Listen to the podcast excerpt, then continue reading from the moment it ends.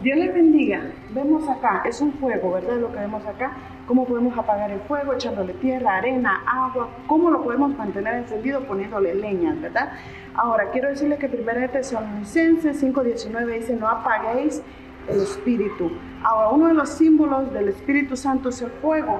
Ahora le pregunto, ¿cómo está ese fuego en su vida? ¿Está encendido o está apagado? ¿Cómo lo podemos apagar? Oyendo basuras y trayendo basuras a nuestra vida. Así que yo le animo, el Espíritu Santo está todos los días con nosotros, uno para decirnos, no hagas esto, haz esto, escúchame, por favor no hagas esto. Él está hablándonos siempre.